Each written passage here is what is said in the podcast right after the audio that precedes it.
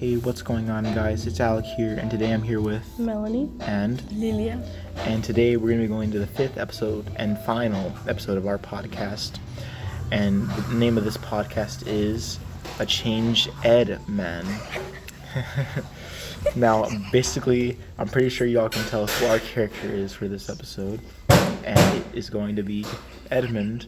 And Edmund, as previously mentioned, is a character throughout the story who is sort of an antagonist in a way, and he kind of he treats a lot of people unfairly and he deceives a lot of people. And towards the end, when he is on his deathbed, he is sort of starting to repent for everything he's done, and he's trying to help all the characters by telling them where Cordelia is and where Lear is and trying to prevent the execution. And this kind of shows how he has changed, but it took a long time for him to realize it. And this kind of reflects uh, a uh, a story we read earlier in the year. Um, uh, the importance of being earnest, which I was the star of, of course. and Ernest in the story, he uh, he plays Cecily, his 18-year-old essentially ward, at his house. He into tricking her into loving the her brother, which is actually no his brother, his fake brother, which is actually him, in the city. And he plays Gwendolyn also. Well, he doesn't really play her. He actually likes her, but he's kind of playing her because he has another woman in his life. So they're kind of similar to that, because in King Lear, Edmund plays Regan and Goneril. Yeah, so you could kind of see because um, he sort of plays both of them in different ways because he knows both of them like him, but um, and like they do anything to just like be with him. So yeah, and towards the end, he sort of shifts on that, and instead of like truly meaning like the feelings back towards them, he uses them like to his own advantage. Yeah. like when he says that he doesn't know whether he should choose one of them, both of them, or neither of them. Yeah, it's kind of. I'm going back to what Melanie said about that they would do anything to be with him. Goneril even poisoned her own sister, and then shortly after she realized that her sister died and her future husband and lover that she had was about to die, she killed herself. So they were really willing to do anything for this guy who, throughout the story, kind of just deceived everybody. And he kind of realizes this after causing the deaths of a lot of people and misery of others and he kind of starts to repent that as we mentioned earlier and is helping the other characters. All right so now that we've had a little overview and a little bit of comparison between characters in different stories and sort of how edmund's actions were perceived by other characters in act 5 we're going to be asking some questions between the um, three of us and analyzing what edmund was feeling during some of the scenes Yeah, or what we think. what we think Yeah. about Edmund and how his interactions With other characters- other characters, yeah. And relationships. who he favors, you know what he did, and why he did it, stuff like that. All right, so the first question, ladies, is why do you uh, why do you think Edmund was leading the two sisters on? Mm, well, I think he was leading them on just to benefit himself in different ways. Yeah, you know. yeah, I think so. I think. Yeah. I think so too. Since one of the sisters, like since both of the sisters had things to give him, and he would like be able to grow power from that. yeah, he could take both powers from them. You know, that's why he kind of played both of them instead of just one of them. Yeah. he was kind of using both of them to get what he wanted. So this brings me to another question: Which of the two sisters do you think he liked more? Lilia, you can go first, and then I'll go.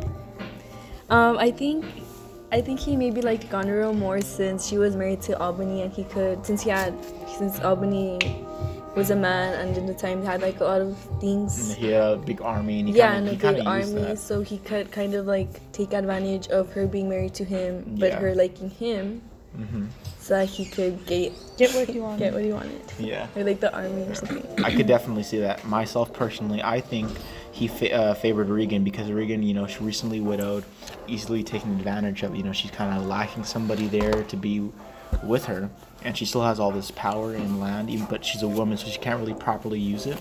So he probably saw her as a more easily accessible uh, Target. opportunity and Yeah. target, yeah, to take her power. What do you think, Melanie? So what I think is that honestly, he probably didn't even like either of them. Like really, like deep down, like them. um, because like Lilia had said um, in one of the lines, he just he says that he doesn't know whether to take one or both or neither. So for him to even question that, um, like you could kind of see how he like if he did admire one more or love one of them more, he wouldn't have to like um, question that towards himself. Yeah, you're right because if he actually liked one of them, he wouldn't like another one of them. Yeah, you know, if you like somebody, it's kind of like you don't have to. If you really, about if you really love somebody, you don't have to be questioning. Do I really love this person? Is there, some, is there somebody else out there? You know, you just you, you would know. It's just like that's how love works. You know. Mm-hmm. Yeah, right. I totally agree. Yeah, definitely for sure. All right. So this is going to bring us to another question that's really important and essential for us all to know. And that question being, why did Edmund change in the end? Like, what caused him to see what he was doing and why he changed? All right, Melanie, we're going to kick it off to you first. Why do you think he changed his ways? I think he changed. Well, first of all, he started and he was just. I think he did have some good intentions, but once he like realized that he could sort of take advantage or get something from either of them, that's when his perspective changed, and he was probably like, "Oh well, if I um like go along with them, then I could um get what I want in certain different aspects." Yeah, with the sisters for sure. I believe that he probably had good intentions, you know, just to be get with one of them because he actually might have liked them. But in the beginning of this novel, I don't think his intentions were super good because you know he was just kind of trying to screw over his father and his brother. So I think that with the sisters, I for sure he probably had good intentions. With his family members, not very much. What do yeah. you think, Lilia? Yeah, I don't think so. Like he had like good intentions with his family since he was trying to get his since he was trying to get his father against Edgar, like which was his brother, and And he got it maybe to work too. yeah. So maybe towards the end when Gloucester died, he realized what he had done and it was wrong, and he felt guilty since he never really found out the truth until the end, and and he also was causing like different well problems like he had um it ended up being that Goneril and Regan were both dead so I guess he kind of like figured out what he had done. yeah he's wrong. he yeah he knew he had done something He was wrong. sort of having a reflection of everything that yeah, happened. but you know? way towards the end, like it was too Yeah. late for him. It was almost the very end of the novel. Mm-hmm. Yeah. all right so I really like how this discussion's going but now um, me and Lilia or Lilia and I have a question for you Alec Oh, okay. All right. This will be interesting. Time to spill the tea, I oh guess. Oh my- Okay, so how do you think that the society nowadays would take Edmund? That is actually a great question, if I must say so myself. And you know, personally myself, if somebody like tricks me or deceives me or lies to me once and they kind of change their ways towards our relationship's end, I don't know if I would really want to accept them or forgive them like Edgar did with Edmund. I don't know. I personally myself, I think society wouldn't really accept him, and I know I wouldn't. What do you think, Lilia?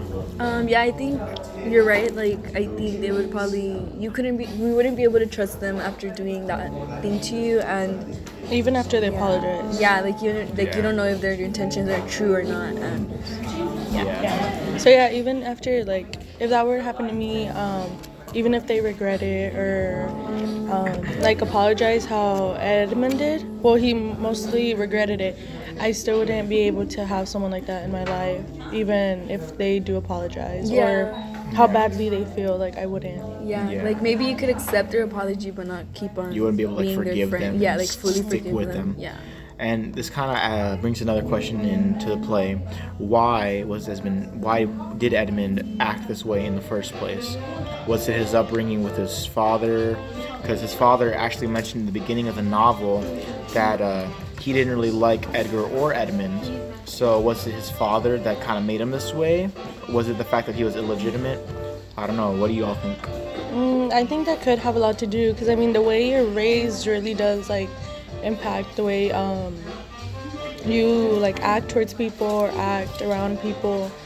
Um, it may not be like the main main part or like it's it could not it maybe isn't like that way all the time, but mostly it really does like have an impact on your life. Yeah, and on your relationships with people. And what do you think, Alec? Yeah, I, I think personally, I know the way I was raised, you know, kind of really affected who I am as a person, and I'm sure it affects a lot of other people. And uh, I don't think Edmund would be different to this universal truth that everybody is kind of their upbringing really shows a lot about them and who they become, how they become it, and what they do as a result.